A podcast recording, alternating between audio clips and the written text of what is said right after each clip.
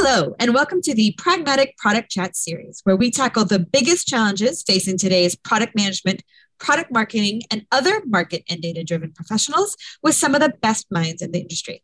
I'm Rebecca Kalogeris, Vice President of Marketing and Product Strategy at Pragmatic Institute, and your host for this episode. Today, I'm extremely excited because, as a lifelong product marketer, we are going to talk about one of my absolute favorite topics. And I think one of the biggest opportunities and sometimes mistakes that we see product marketers make. And today, to help us do that, is Adrian Barnes, founder of Best Buyer Personas. Hi, Adrian. Hi, Rebecca. Thanks for having me. All right, Adrian, I am, as I know you are, really passionate about buyer personas. Mm-hmm. I think they can be so powerful as a way to help us understand who we're communicating with. So we are communicating and not talking at them. And I see too many people who don't embrace them and do them, and too many people who maybe don't do them quite as well as we would like them to do. Yeah. And I know this is this is where your sort of life work, right? Is is really helping people uh, get this and get this right. So first tell me and the listeners a little bit more about your background and your organization, and then we can talk how you guys view personas and maybe a little bit of the, the differences you bring. Yeah, so I'm Adrienne, like Rebecca said, and the founder of Best Buyer Persona. And Best Buyer Persona, it really stemmed from noticing a need in my clients. I started work and freelancing almost five years ago now as a freelance writer. And when I would begin with a new client, I would sit down with the, it was usually a one marketing team. Those were kind of the, the startups that I was working with, usually in B2B tech, B2B SaaS.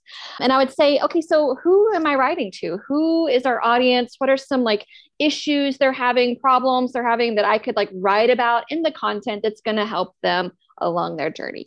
And most of the responses were, well, it's here's a job title and here's a couple pain points they may have. Or we don't really know yet, we're still figuring that out, but just write this piece with these keywords.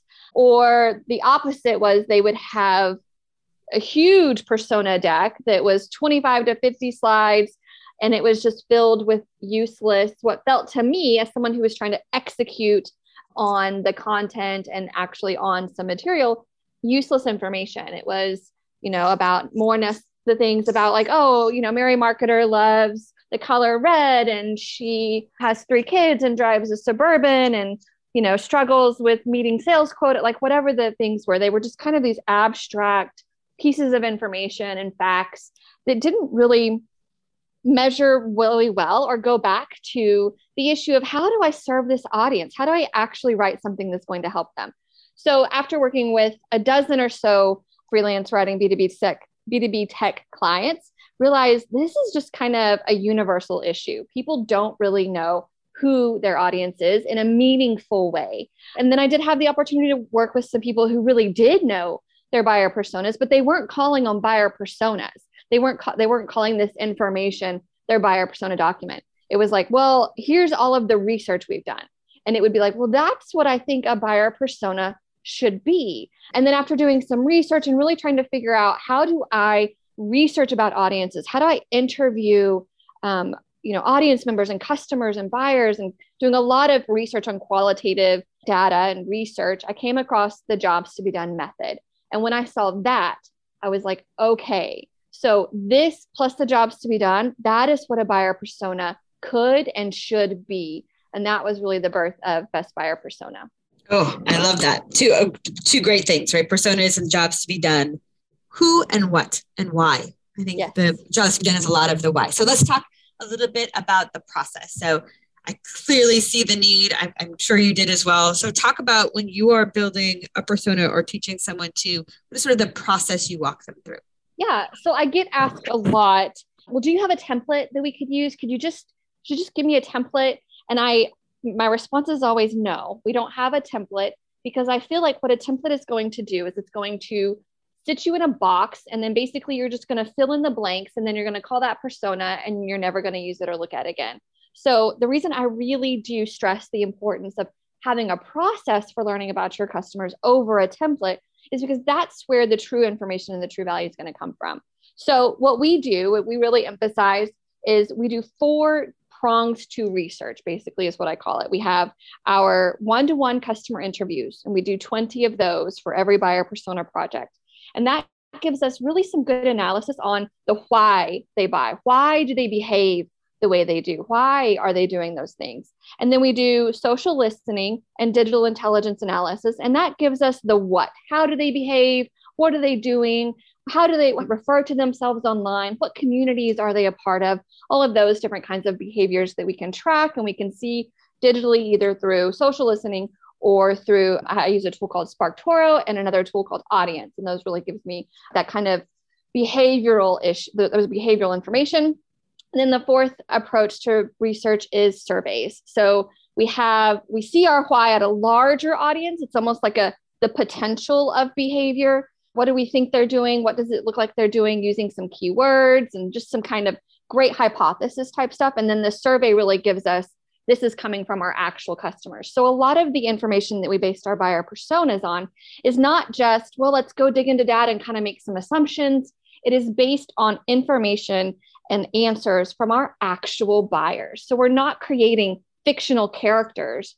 We are gathering actual buyer data and then relaying that in a way that's going to be useful and meaningful to product teams, to marketing teams, to strategy, you know, your C suite creating strategy for the next year, customer service, it really does become the kind of information that everyone across an organization can use.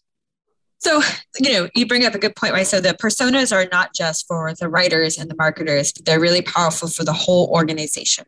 Um, and another area where I think we sometimes see organizations fall down a little bit is, is how do they both sort of introduce the personas to the wider organizations and then how do they keep them alive? So in your in your work and in the companies you've seen, what are some of the things you've seen companies do really well that help those personas spread throughout the organization and stay alive and maybe some of the places where where there's some common pitfalls that some of our listeners might fall in. Yeah. So one of the ways that we combat this at best buyer persona is i start always every project with the very end in mind. So if i know that i want the product manager the product marketer the cmo the ceo and you know your customer support to buy in to the buyer persona to really believe in what uh, the data we found to find it valuable i have to start with them at the very beginning. So i don't just say okay we're going to go and we're going to do all this research without any input from leadership and then you know present it to leadership and say here it is and you should really appreciate this and this is everything you were wanting. So i start with key stakeholder interviews so if I need them to buy into the buyer persona at the end of the project, I want to talk to them at the very beginning. And I ask them three simple questions. It's what do you absolutely know for certain about your buyers?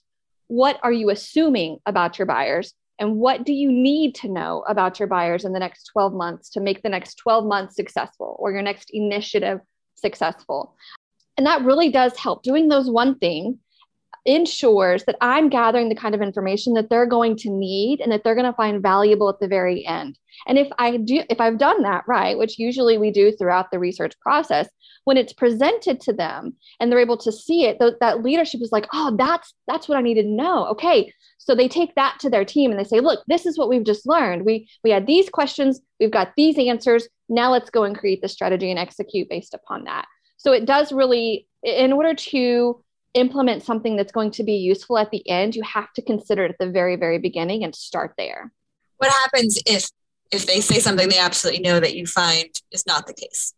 So sometimes that does happen. They're like, well, or we have this question. This thing is, you know, why is it difficult to find this audience? We're having a hard time finding them. So I'm like, okay, I go and I do the research, and sometimes I've come back and the answer is you were right. It is hard to find them. And I can give them like, here's why X, X, X, X, X. They, you know, it's not, they're not an easy uh, group of people. They're not, they're not, they don't have the same job titles, like whatever the information may found. That does happen sometimes. Absolutely. Like your leadership is in leadership for a reason. They're not, you know, silly. They're not dumb. They're not just like, you know, clowns going off and making strategy decisions based on nothing. There's so much data and so much information nowadays that most people have a good idea of who their customer base and what's going on, but it's the, the nuances of why. So they can have these questions. And even if I come back and say, yeah, you were right in saying that this was the situation, but here's why. So it adds a lot more nuance and they have a better understanding of like why they were right or why they were wrong in the first place. And, and that adds a lot of interesting ways in order to create the strategy around those answers, essentially. Right. I think one of the other things that we hear a lot when we talk about personas is questions about like, how many personas do I need? And they want like a mm-hmm. really firm, specific answer, like you need three. Um, yeah. Right. But that's not the case. And there's some really, I think, interesting ways and interesting approaches that you have in a sort of how to segment your audience and kind of determine what various personas you have. So maybe we could talk a little bit about that. Yes, absolutely. And that's a wonderful question. I just actually answered that question in my newsletter this week. So I know it's something that's pressing. I get it. I get asked, how many personas will you find? Or how many personas should we have pretty much at the beginning of every uh, buyer persona project? So my answer is the frustrating marketing response of it depends. And here's why it depends. If I, as a consultant or contractor, third party, come in and say, we're going to find six personas before we even have begun anything, any research, and I'm charging you X amount per persona. Well, I mean, I don't know. That just to me, that seems crazy. As a business owner trying to sell a process and a service, that's almost fraudulent. Like I, am the one who's going to go find them. So, of course, I could find as many, I could segment people and divide them up in as many ways as possible that I want to. But that's not actually beneficial to my clients or to my customers. So, when you're looking for someone to do this work or you're starting out to do this work, there are norms. Like normally, projects have three to five. That's just kind of what I've normally seen, what's an average take. But I'm not going to tell you how many I'm going to find before we begin because I haven't started any of the research. And the way that we segment at Best Buyer Persona is by jobs to be done.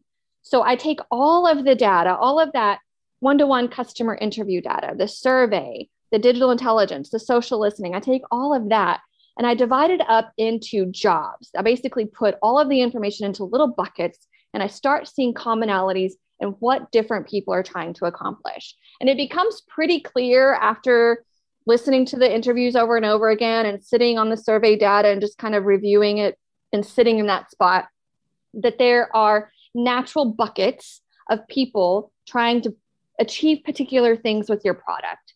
So that's how I segment them. So it's really difficult to, at the beginning of the project, to say, yeah, we're going to find three and I'm going to charge you X amount per persona. So what we do is it's just a flat rate. Basically, every project runs through the same process. So it's a flat rate.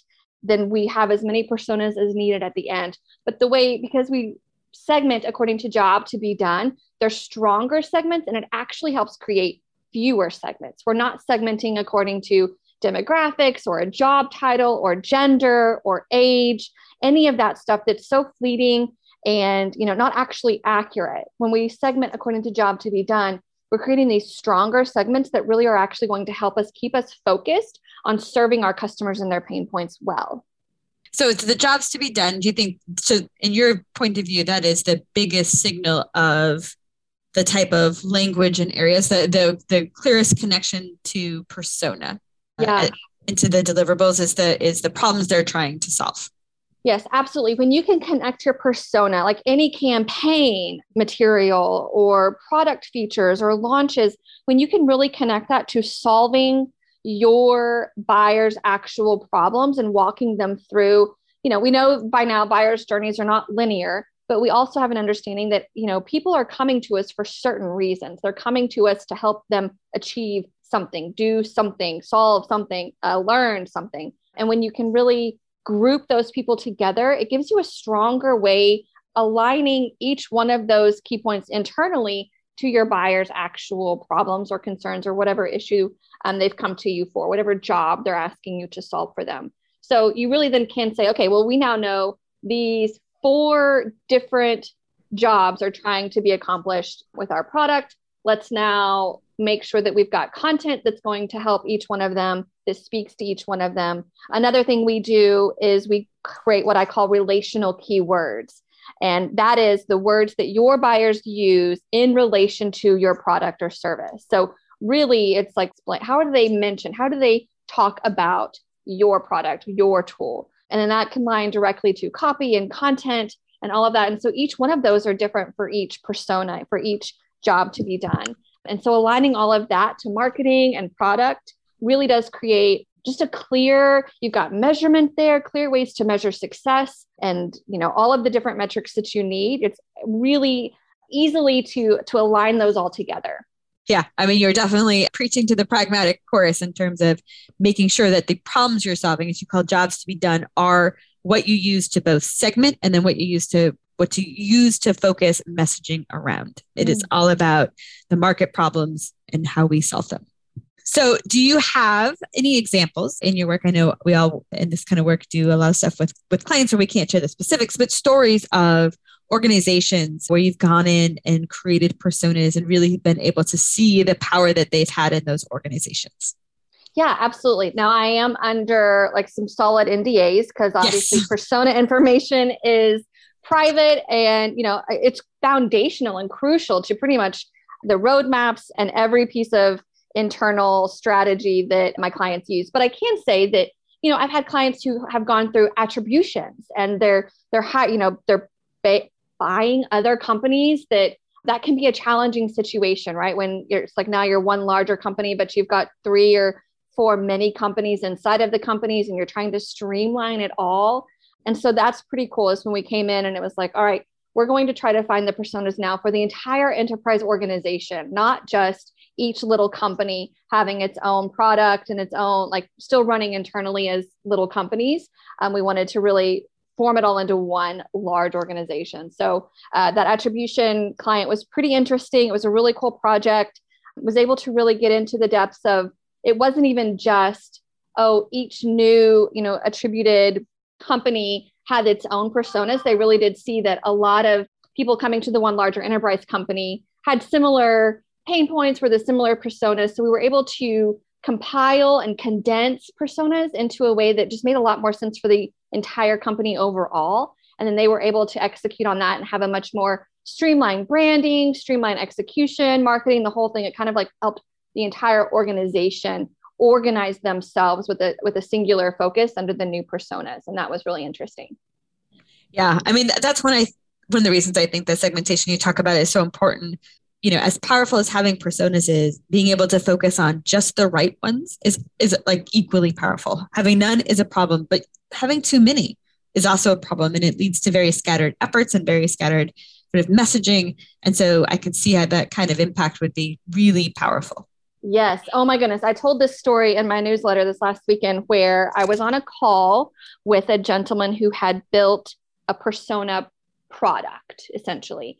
And it turned out to be a demo call where I thought it was going to be like a partnership call. But his main takeaway, which I think was supposed to be a bragging point, was that he helped one company create 200 personas. Oh, yes. And when he said that, my jaw kind of dropped, and I was like, wait. Like even PG&E, like those huge companies, enterprise that are global and have hundreds of products, I they don't even have 200 personas. So I was like, who and why? And like, did they then go turn around and create 200 marketing campaigns and 200 different sales assets? And I think that the takeaway that he was trying to express was that his product was so great, it created 200 in no time. But my takeaway as somebody who has a high value and a high standard of what a persona should be was like, dude, that's trash. I'm sorry, but nobody is using 200 personas. So yes, to your point, like I want to find the best way that's going to segment, you know, their buyers and their customers, their users in a way that really makes them stronger segments. So that way we basically one of our, the way we do personas is you're not going to find a Mary marketer who's 28 or anything like that.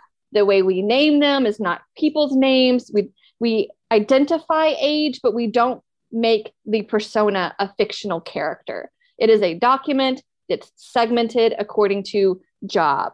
So I agree. Like the more in persona world, the more is not the merrier. The more you have personas does not mean the more information or the more you know your buyers. It's a lot more nuanced than that for sure. It's interesting though. I, I am intrigued by the the lack of sort of the name. And part of it is I is I I see this on the other side, right? Where people treat B2B marketing as if there's no emotions involved in the buying decision right and that's mm-hmm. just not it's not the case there's there's significant research that shows that and i also am a big proponent that if you don't you know really understand who you're writing to or communicating with you know you're not communicating you're talking at them and nobody likes yes. that so I, i'm interested in the idea of not using a name and how you still keep that a empathy uh, which i think is important for the organization to have and prioritization and still keep that sort of tone in the communication that feels human. Right. Yeah. So I'm, I love that you brought up empathy. So I argue, and in my thinking, leaving the name out actually creates space for more empathy in the marketing. So when we create a Mary marketer who's a white female who's 23, who is brand new or whatever the situation may be, they're number one, they're always, it creates bias. There are different types of bias that you get. Uh, beauty bias, number one, because I've never seen a, a, picture of a persona who wasn't like a Google stock searched image model.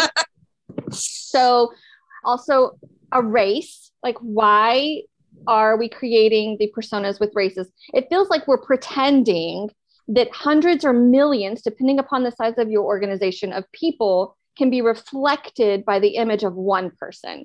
And that to me does not create empathy. It creates stereotype and it creates judgment. So when we have someone else who doesn't look like what we've been told our persona is come in and have questions or or want to use our product or is up in customer service, subconsciously, not even maybe even consciously, the thought is, well, you're not our best buyer. You don't look like our best buyer. And maybe not, they're not treated as well. Maybe they're not even acknowledged. Maybe it's thought that they don't have the resources to be a best buyer, whatever the situation may be. So there's beauty bias, there's age bias, there's this, you know, obviously racism can come into play. And people say, well, we make our personas diverse, but you're still not being accurate. Like we are marketers and my point is not to be political. My point is to help businesses make more money. So if at the end of the day though you have a let's say 48% of your audience is female and the other i'm not going to do math is 52% is male and you've created a male buyer persona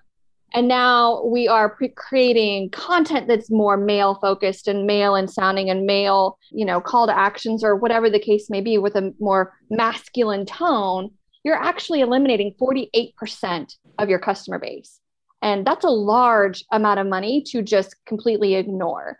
But when we can take it and say, okay, this is the pain, this is the job people are trying to accomplish. Now I'll name them something like, but according to more of this segment, if maybe they're they're the high users or they are, you know, struggling with the the system, you know, whatever the case may be, but it's not a person. We're not going to stand here and pretend it's a person. But then when you create your marketing content yourself, if you're the executor of the content, if you're the executor of the ad, if you're the, one writing the email marketing, that one person should be able to say, okay, I know the pains and the, the job of our overall audience. Now I want to write to just one person.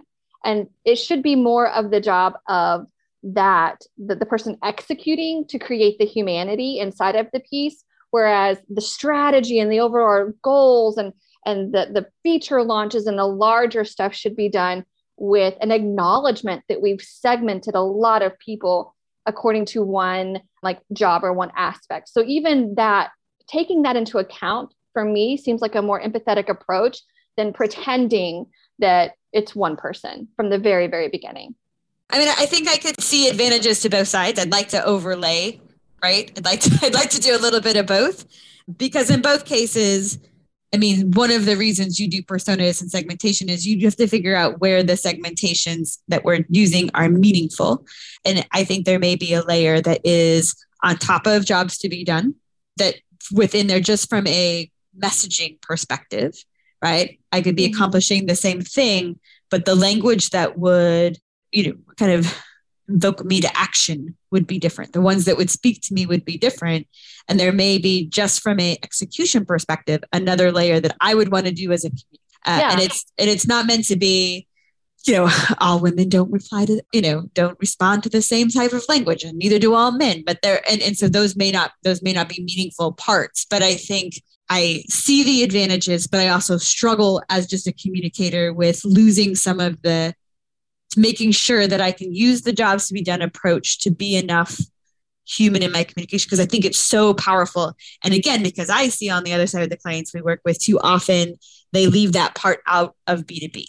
They don't think yeah. it matters. So it's it's a it's it's trying to figure out the balance. And it's a really interesting, while basing it on problems, I'm I'm all in. But then I want to make sure I don't I don't feel like I want to use that in a way to anonymize some of the characteristics that I think can make for powerful communication. Yeah. And I totally like that is absolutely accurate. So I also do content strategies for B2B SaaS as like a content lead. And as someone who's running the communications and messaging, all of that stuff for me gets layered into the content messaging guide, essentially. Like, how are hmm. we communicating with people on the outside? So I take the buyer persona information, the larger stuff, and then for specifically the marketing team, content marketing, people writing and executing, I'm like, okay, here, now that we know all of this stuff, the job and their pain points and their relational keywords, here's how we're going to execute and really humanize this. And that becomes that core foundational messaging mm. guide, a part of the content team. And that makes Absolutely. complete sense. Yeah. Yeah. Well, because the other thing is like, I, I can't, uh, you know, it's hard from a, you know, I can't, the jobs to be done is not something I can go get a, a digital advertising list of, right? Like there's, uh, not an advertise, but you know what I mean? Like if I'm trying to segment and target my digital ads, I right. also need to break it down into different levels. But I can see that that is perhaps a problem I am more acutely aware of on the, on it, you know, also managing the marketing communication execution team. But I could also see that that those details within a persona document that's more for a wider audience is probably a distraction. Yeah, I think so. Necessary down the line, but perhaps a distraction at that spot. Okay, we talked a lot about lots of different things because obviously an area we're both passionate about.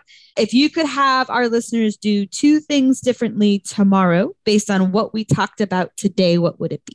Number one, talk to your customers. Mm. Ask them those questions. Get on the phone and just do it a little bit at a time. Have one customer conversation a week. And I think that goes for you know most in the organization. Maybe not everybody in the organization but if you are leading a team if you're creating content if you're creating products if you're building features if you're the one who's you know in charge of executing make sure you just try to get on the phone. And if you can't get on the phone listen to a sales call and or talk to the sales reps. And if you can't do that ask them to record their sales conversations and listen to those. Like try to get as close to the customer as you absolutely can. I would say that that alone can create some huge shifts in understanding and empathy and in quite a bit of insights. Excellent advice. All right, Adrian, this was a wonderful conversation. I really appreciate you joining us today. Well, thank you, Rebecca. It was so great. Awesome. Well, hopefully, we'll get to talk again soon. And thank you, everybody, for listening. And don't forget to join us next week when we tackle another great topic designed to help you elevate your product, your company, and your career.